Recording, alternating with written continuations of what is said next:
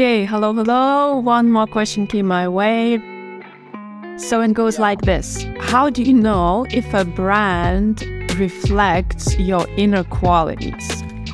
So I assume the question is around, you know, you as a creator, as an entrepreneur, uh, how can you instill the inner qualities into the brand? Like, first of all, um, why do we need to do that, right? So we should do it if we want to really create something authentic that stands out, that is different from the, you know, masses, and that really has a certain flair that's uniquely you.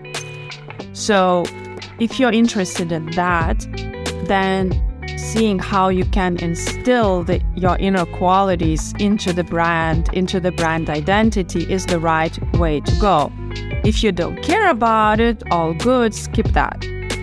Uh, easier for you because all of these things are not so easy for people who are trying to kind of um, create something original. So, e- either way is uh, there's no like right or wrong way. It's just that you know we either on that path or we are on the other path, and then certain rules apply and certain rules don't apply. So you know, if you want to kind of instill um, original qualities that's within you into the brand, kind of transfer your DNA into the brand, here are a few tips. First of all, it's almost um, impossible to escape doing this. If you're creating something, you know, from the heart, uh, and you're creating something that you feel you just simply need to do, you cannot not do it. The qualities that are coming from inside you will naturally weave in to whatever you're outputting into the world. Like you can't escape that, right? So don't worry, it's gonna, you know, come out. One thing that maybe to think about is how can you leverage these qualities to really gain competitive advantage and to really add more weight to your brand.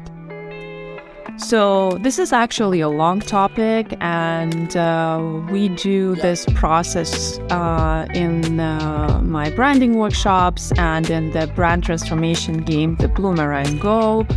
So, I'm not gonna like go too long, too much into it because it's a pretty deep dive. But um, just a few things that maybe you know you can kind of kick off this process in terms of thinking. So, First of all, you can identify the qualities that you feel are uniquely uh, representing your brand um, and see, you know, that they are actually giving a certain advantage uh, to who you are based on how other people operate in the market. And then you, uh, you call these uh, authentic points, right? So these are my authentic points that I really want the brand to um, to contain, to embrace, and then I can see how I can um, kind of spread them out everywhere. So on my website, in my logo, in my communications, in the way I, you know, carry myself in the world. Like you need to just embody these qualities not within yourself only, but within your brand system as well. So that would be it, I think, for now. See you later.